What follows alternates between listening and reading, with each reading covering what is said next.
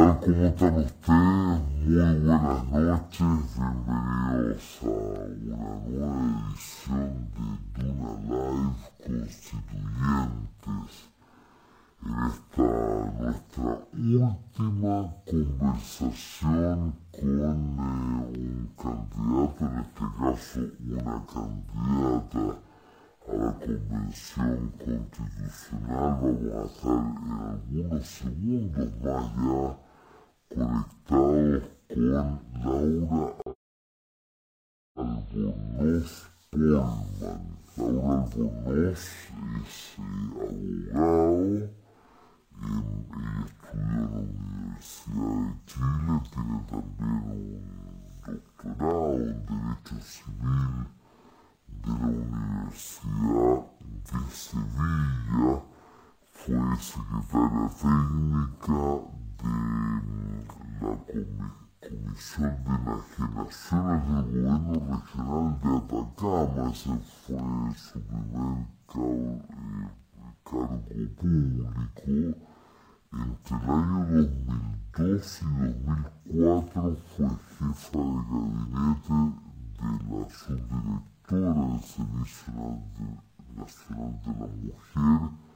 en 2006 asumió como ministra de esa cartera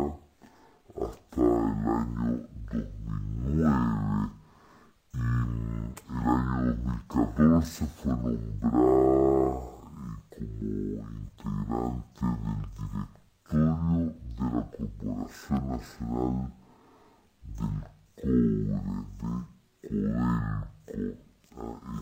profesora actualmente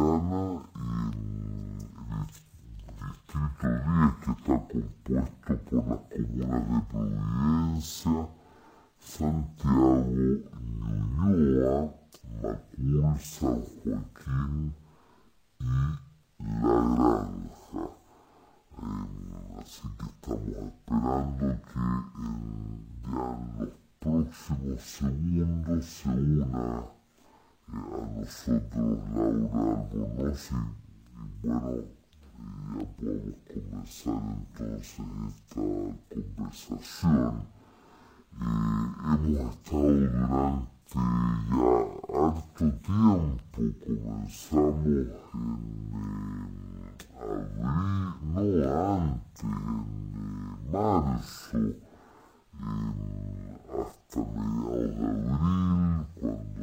ya se suspende, ¿no es cierto?, se retrasa la elección, habíamos conversado con una serie de candidatos, hemos continuado durante estos últimos días a María José Soto y eh, bueno, vamos a cerrar entonces este ciclo justamente eh, hoy día con esta conversación que vamos a tener en algunos segundos más con Laura Albornoz, a quien estamos esperando. Vamos a ver si une en los próximos momentos. Y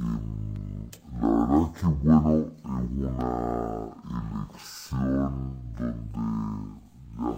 está todo absolutamente dicho. Hay, hay poco que agregar desde el punto de vista de lo, de lo que se vota, ¿no es cierto?, de cuáles son las, las, las implicancias de cada una de estas votaciones, particularmente de la de convencer, convencionales constituyentes. Ah, son muchísimos los candidatos. Va a costar un poco encontrarlos ahí en, la papeleta, pero bueno, es un,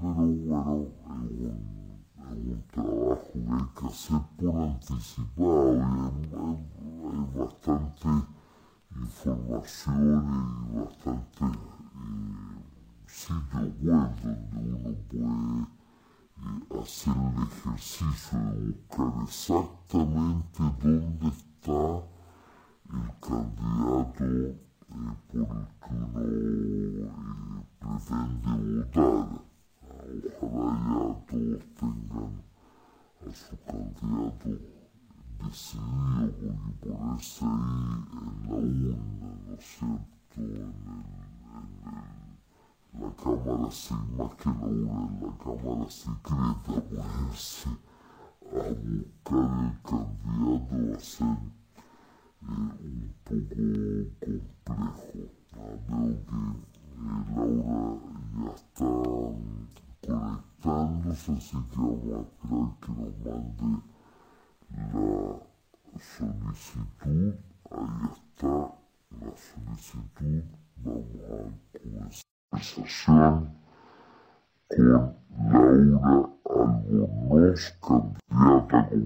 decía, por el distrito 10, Providencia, Santiago, Ñuñoa, Macul, San Joaquín y La Granja. Laura, ¿cómo estás? Muy buenas noches, bienvenida. Gracias por estar con nosotros. Muchas gracias. Hola, Polo, ¿cómo estás? Muy bien, muchas gracias. Bueno, tú sabes que eres nuestra nuestra última invitada, porque ya hoy día termina la campaña, ¿no es cierto? Eh, y terminan también estas, estas entrevistas, así que eh, un honor tenerte, tenerte con nosotros, un placer eh, dar comienzo ya a esta, a esta invitación. Y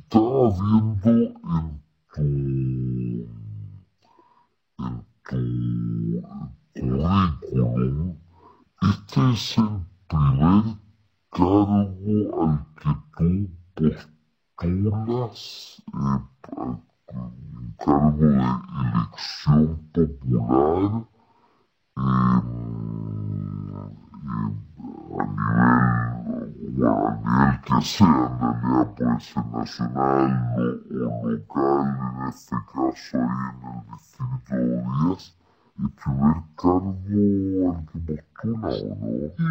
el primer cargo, sin contar las elecciones de curso, ¿cierto?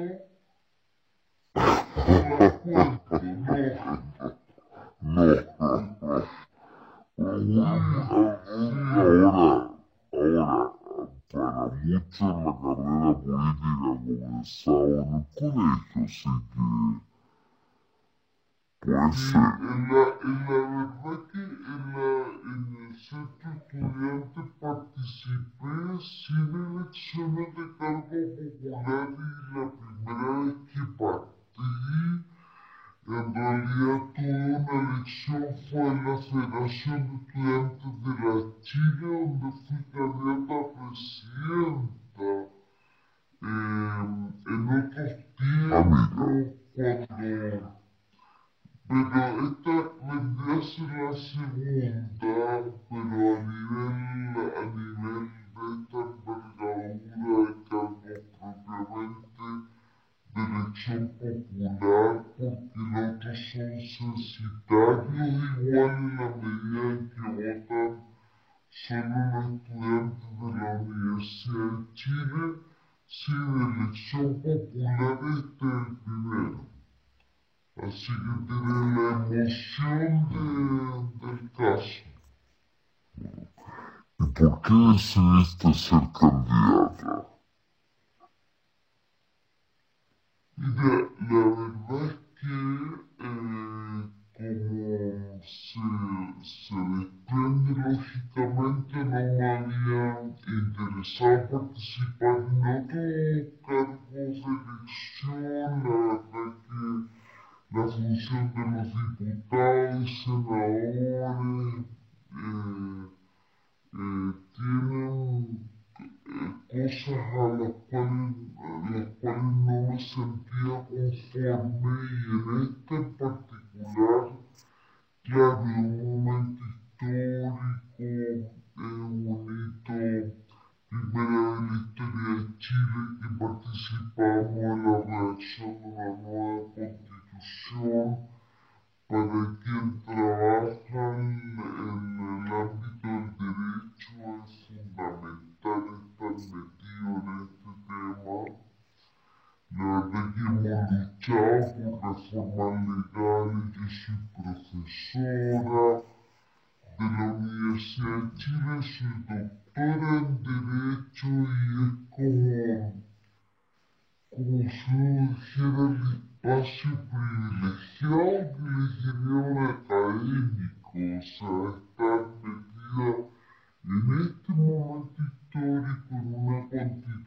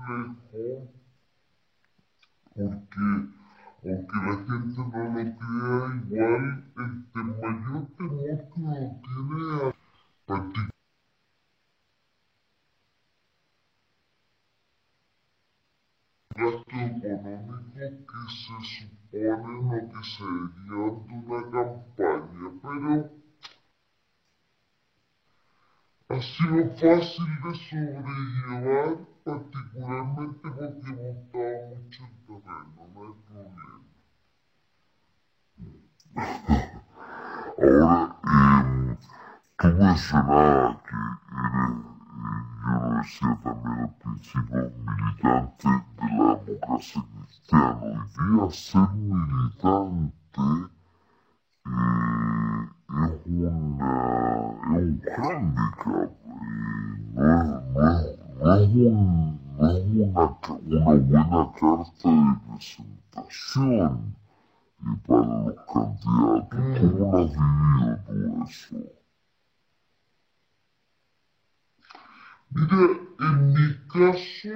yo siempre he revelado mi militancia política, milito desde los 13 años en la democracia cristiana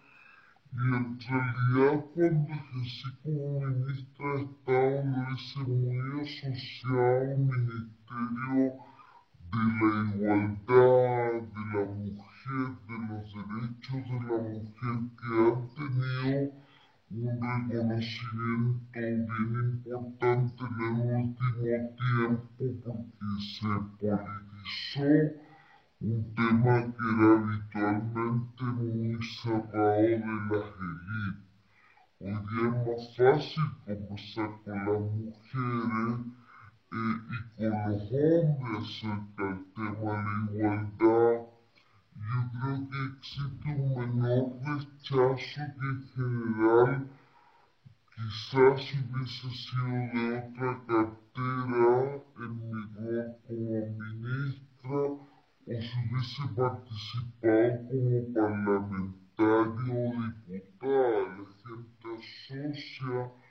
a la clase política más que nada quien ejerce funciones en el Parlamento chileno, en el Congreso Nacional.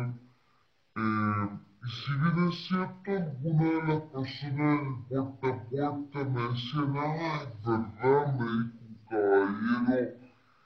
está la diputada bajo mi casa la ex diputada, le tuve que aclarar que nunca se había sido diputada, eh, pero, pero salvo esa confusión en términos generales, yo no tuve, no he tenido problema eh, y, y recién conversaba en otra radio que la verdad que tenía muy buenas impresiones. La gente, a diferencia del Twitter, reacciona muy bien cuando le preguntan si uno es militante política y uno reconoce, no se viste independiente, sino que dice sí, milito desde los 13 años. Las personas prefieren que sean honestas y sinceras y respecto a eso no tienen problema alguno. Son muy generosos. Y, y, y lo, lo, bueno, mucha gente que, que la verdad que, claro, pone la carta de independiente como, como una, como su presentación. Soy independiente,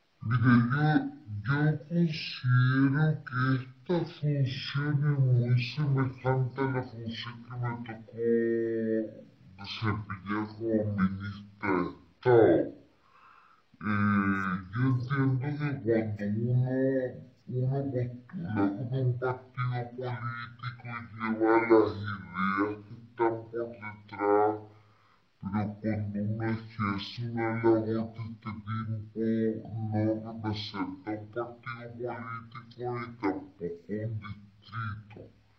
Yo entiendo que en ese orden de ideas uno responde ante todos los chilenos y chilenas hayan votado por uno o no. Ahora yo no pretendo renunciar si soy elegida constituyente a la idea que están detrás de esta postulación. Yo creo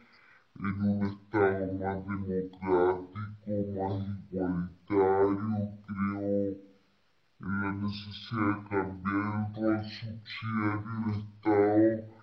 en el, en el concepto entendido en esta constitución del 80, que es de corte neoliberal, creo que es posible hablar de una economía más solidaria y de un sistema de seguridad social, de un sistema de salud para todos. Eh, no podemos garantizar toda la constitución porque esto no es un árbol de Pascua, pero sí podemos tener avances sustantivos fundamentados particularmente en el diálogo para establecer al menos cinco derechos sociales garantizados. Y en eso,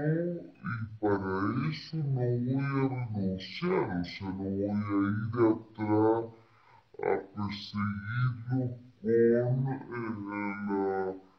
la, principios o las reglas que me ponga el Consejo Nacional de la Democracia Cristiana. Yo voy a ir yo ostento hoy día la democracia cristiana un cargo como presidente del Congreso Ideológico y voy a ir con particularmente lo, las apuestas que ha hecho eh, las bases de la democracia quieren orden a equiparar la cancha en nuestro país. Entonces me siento, por así decirlo, con mucha libertad, como cuando trabajé, cuando era ministra de la mujer, a la hora de, de trabajar ahora buscando acuerdos eh, en la medida en que yo soy elegida constituyente para avanzar en una nueva constitución que nos represente, que sea esta casa común de todos y todas. Eh, mencionabas cinco, cinco derechos. Eh, sí. Me imagino que te refieres al, cinco derechos sociales, ¿no? que, que un tema del cual, bueno, se ha hablado alto. ¿Cuáles son esos, esos derechos y cómo, y sobre todo, cómo, cómo se garantizan? Sí, la Constitución del 80 tiene un diseño, un, un, diseño que es bien particular, que lo que hace más que garantizar es, está reconocer el principio de la libertad por sobre eh, la obligación del Estado de garantizar ciertos derechos sociales. Entonces nos reconocen a la libertad para optar por un sistema de salud u otro, y esa libertad no está presente cuando no hay, no hay condiciones económicas. Yo lo he dicho en varias oportunidades, no es posible que nosotros garanticemos todo Vamos en algunos ámbitos de cosas promover la existencia de, de, promover y reconocer ciertos derechos de las personas. Eh,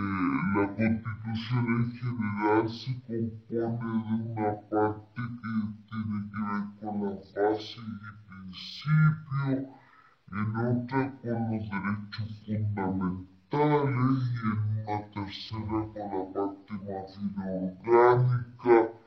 de la Constitución y yo sí creo que la Constitución eh, que se redacte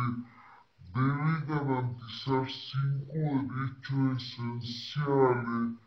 que tienen que ver con el derecho a la seguridad social, que ya no existe, porque más bien una, una, una estructura de administración de fondos de pensiones. Yo creo que es necesario avanzar en materia de seguridad social, estableciendo una pensión mínima universal a mí me tocó firmar la ley de reforma de pensiones del año 2007 que creó un pilar básico solidario y en ese orden de ideas yo creo que que continuar con esa lógica de manera de permitir que todas las personas tengan asegurado un piso mínimo también creo que la seguridad social es más que la pensión y también comprende el transporte, el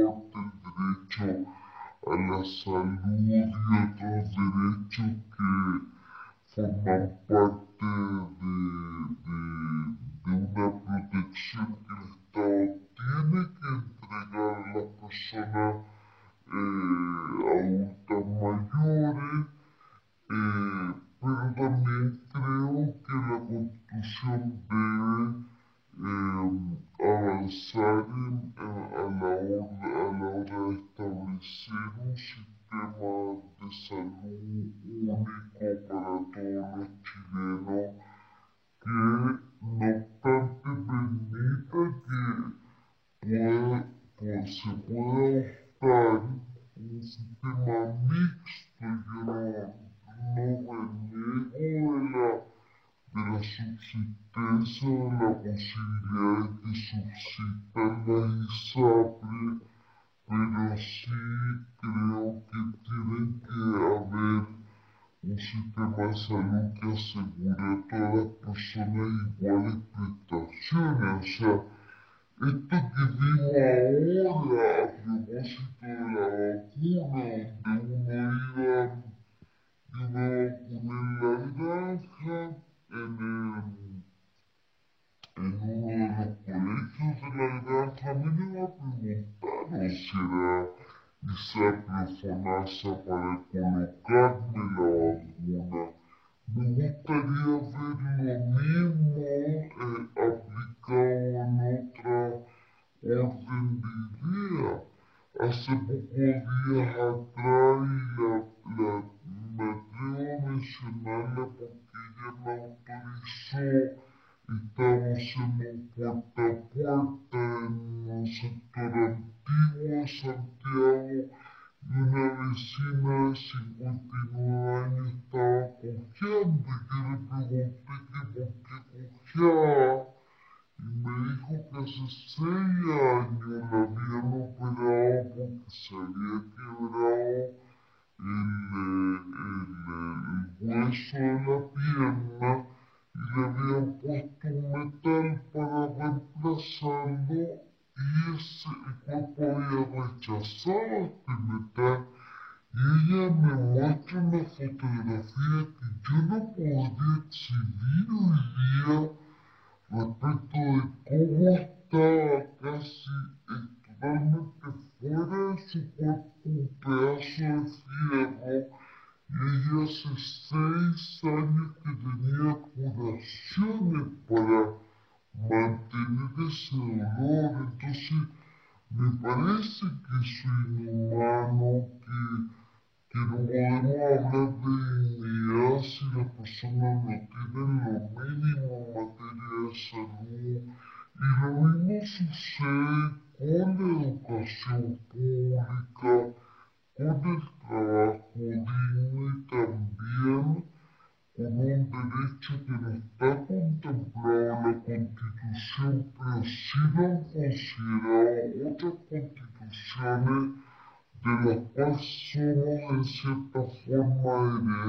herederos el ordenamiento jurídico español.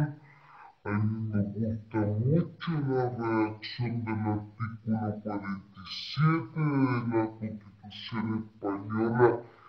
que habla de la derecho a la vivienda digna y de la regulación de la utilización del uso del suelo, particularmente la especulación inmobiliaria. Entonces, hay algunas cosas que tenemos que incorporar, hay otras que hay que consagrarlo eh, como derechos garantizados. En otro aspecto vamos a tener que promover la igualdad sustantiva entre hombres y mujeres.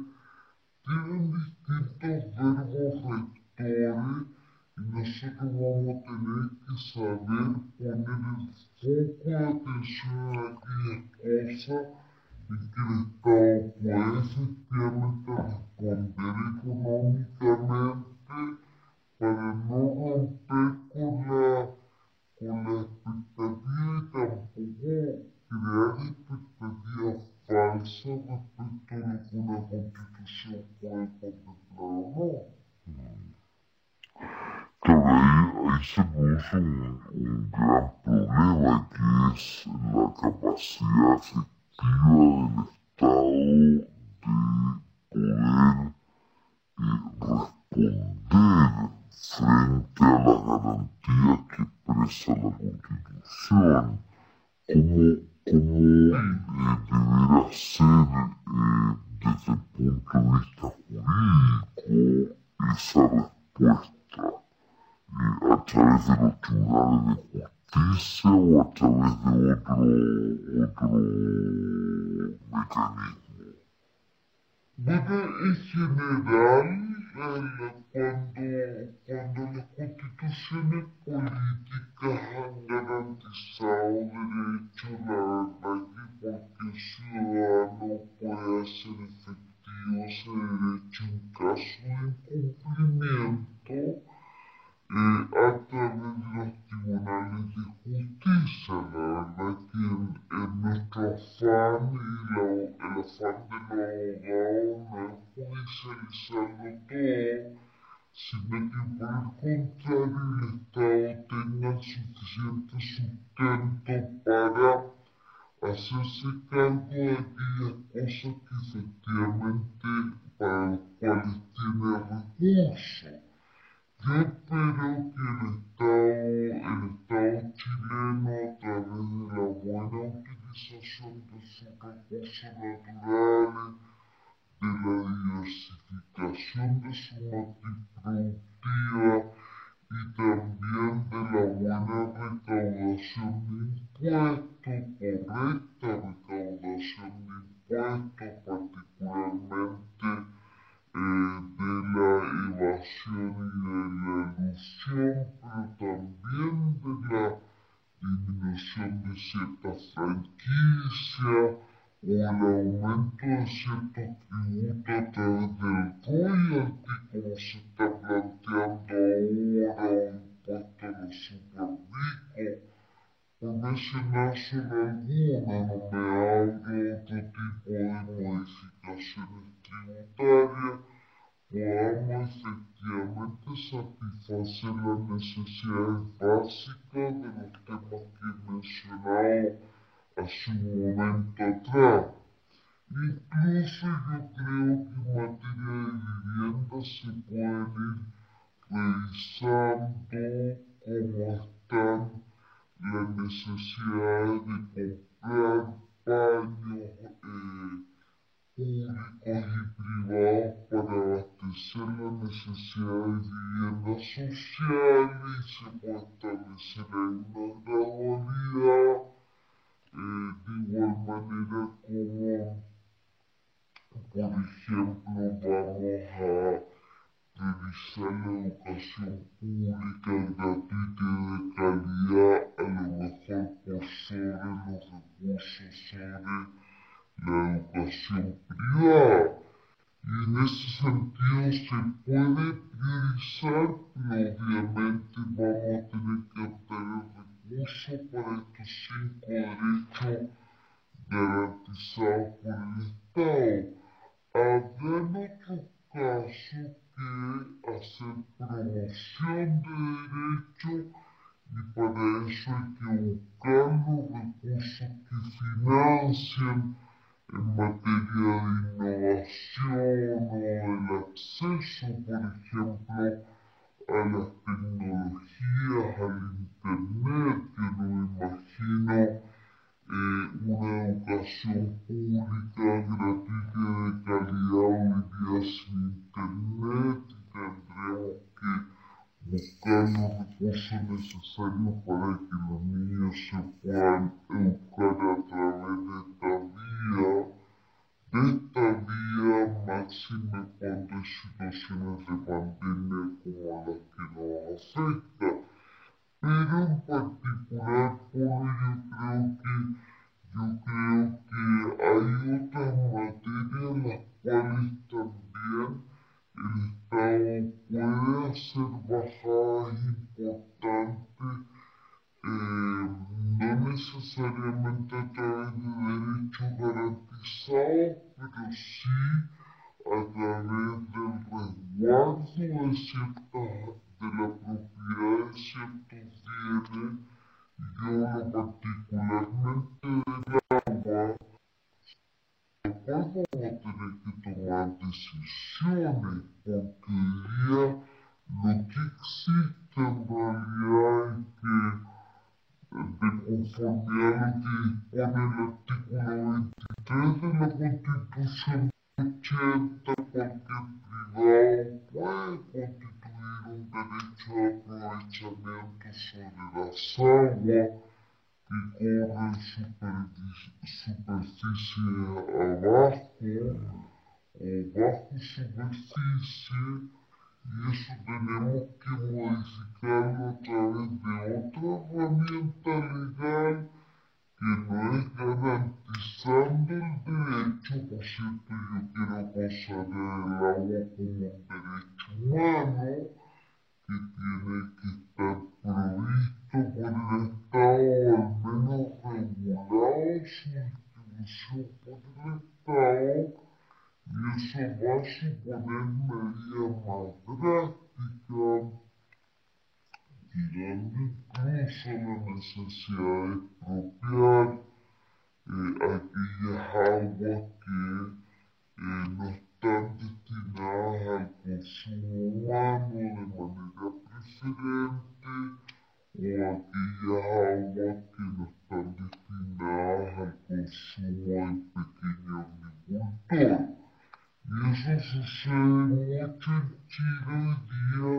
desde que se liberalizó el recurso y vamos a tener que adoptar otro tipo de medidas. Ya no vamos a establecer, vamos a establecer el agua como bien nacional de uso público en la Constitución. Va, va luego el Parlamento que tomar medidas en materia expropiación si es necesario llevarlo a cabo sin que esto atemorice o asuste a nadie, porque yo quiero recordar que en Chile existen 600.000 familias que se abastecen por camiones aljibes tres veces a la semana y eso no es solo consecuencia de la crisis hídrica, sino eh, y del calentamiento global, sino también de un mal manejo de recurso básico. Entonces, la constitución se compone de muchos elementos, vamos a tener que remirar eh, el Tribunal Constitucional, vamos a tener que mirar el sistema bicameral, el sistema presidencial, establecer mecanismos de democracia directa. Lo que quiero decir es que las constituciones son complejas y tienen muchos ámbitos. Eh, lo que, en lo que el periodismo, algunos periodistas utilizan frecuentemente esta palabra de. Tiene múltiples aristas como se utiliza mucho en el, el periodismo actual, pero tiene muchos ámbitos en los cuales vamos a tener que trabajar en la constituyente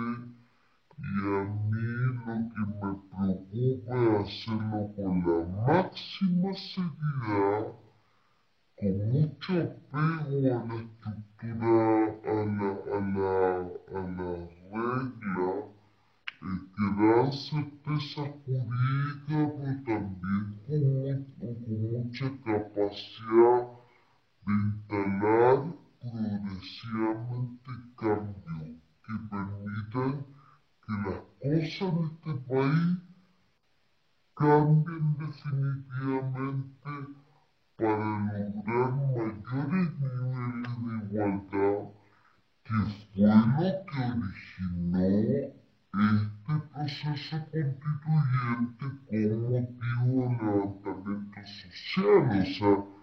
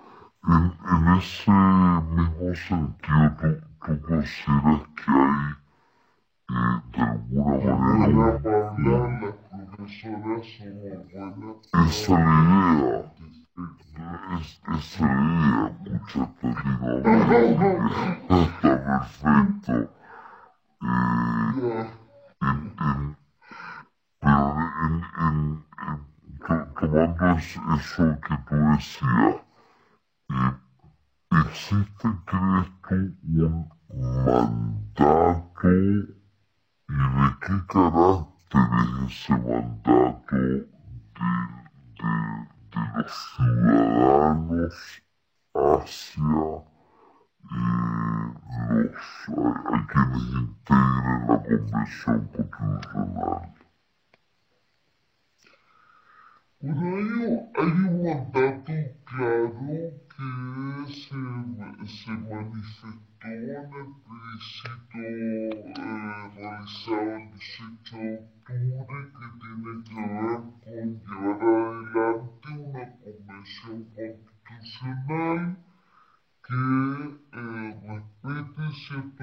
ciertos principios orientadores que son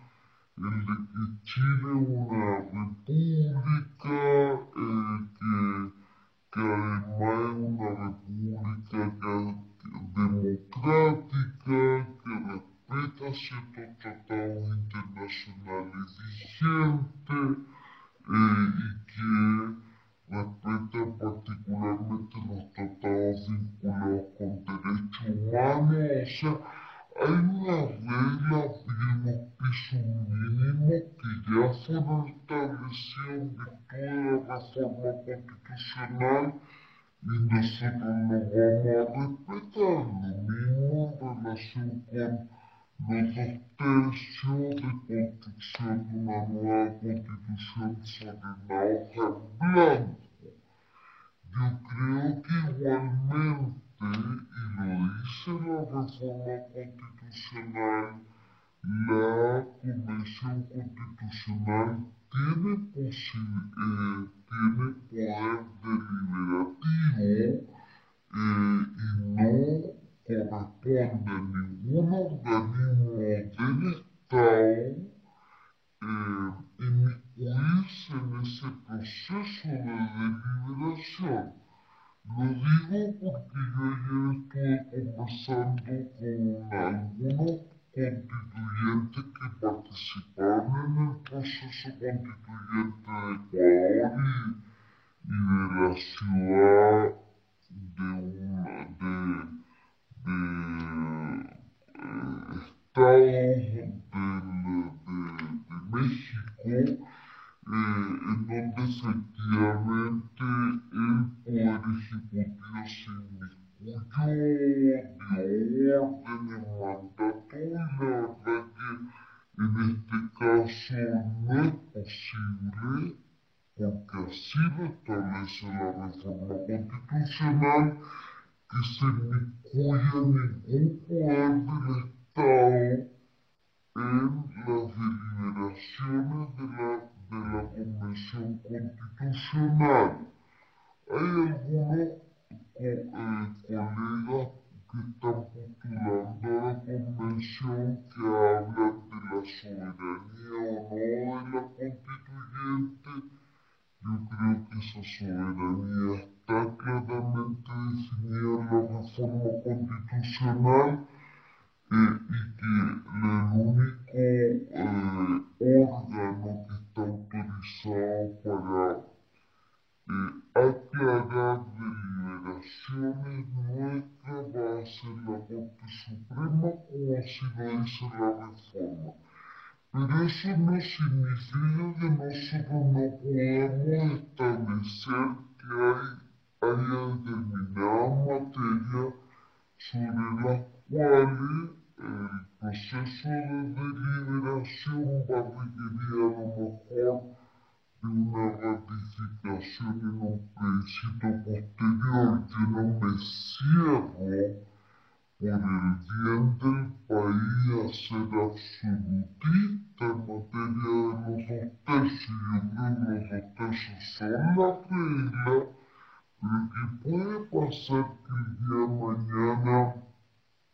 a lo mejor necesitemos eh, tomar ciertas decisiones por tres quintos y no dos tercios en algunos puntos álgidos. Por ejemplo, por mencionar alguno que no se ha hablado mucho en, el debate constituyente que tiene que ver con el rol de las Fuerzas Armadas y de Orden. No se ha hablado de esto, me parece muy importante poder ir cambiando ciertos esquemas tradicionales de la constitución del 25 y ciertos eh, esquemas que nosotros heredamos, por ejemplo, respecto al rol de la Fuerza Armada. En muchos países y numerosos tratados internacionales de derechos humanos han establecido que las Fuerzas Armadas deben cumplir roles de prevención, de protección de la ciudadanía, de salvataje, eh, adquirir mayor profesionalidad en ciertas materias. Yo lo recuerdo eh, a mí me tocó ser delegada presidencial en el tsunami Constitución y yo, nosotros pudimos verificar, hoy día mismo había un incendio en Antofagasta muy importante, eh, un, un, incendio que, que afectó a muchas familias en una región de nuestro país muy, muy importante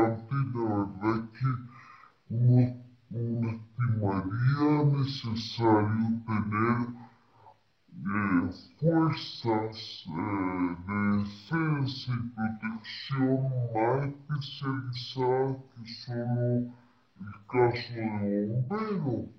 Y a lo mejor va a ser necesario remirar qué es lo que hace la Fuerza Armada eh, nosotros hemos estado conversando con otros candidatos constituyentes como Mariano Rendón respecto al rol que tiene que cumplir si tenemos que cambiar de securitización muy propia del siglo pasado por una, un rol más profesional de la Fuerza Armada o no, en fin. Pongo un tema solo como ejemplo para ver y, y, y efectivamente visibilizar como a lo mejor es posible cambiar eh,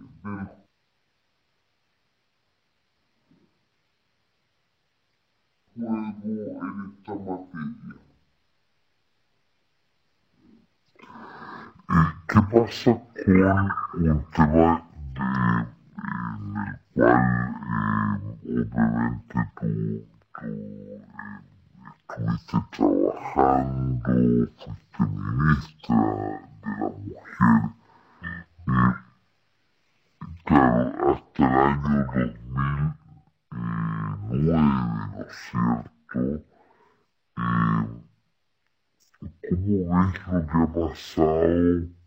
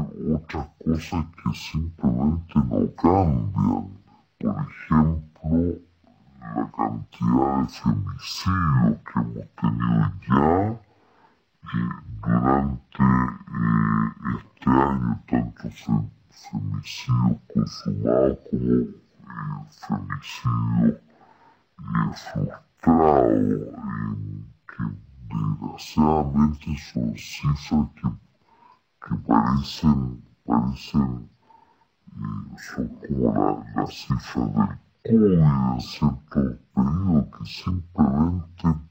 por más que se haga o por más que se hable, no se logra bajar. Sí, la verdad es que yo, yo creo que el tema de género sin duda alguna va a estar en la constituyente porque ya está. La constituyente va a ser paritaria y es una señal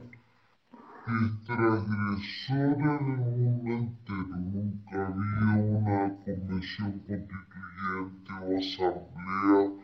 que te conformaba paritariamente por hombres y mujeres y eso es hecho, va a ser así y se va a aplicar el sistema representativo. Además, yo creo que sí vamos a lograr, y aprovecho de aclararle a Mané que habla del tema del agua, que ya lo conversamos, que se no había de agua para apagar el incendio en Antofagasta, tiene, tiene toda la razón, eh, y es un problema que vamos a solucionar de la forma que hablamos un momento atrás pero respecto al tema de género, yo creo que hay que, es necesario, atendido que los cambios han sido muy lentos eh, y algo deficiente, establecer un mandato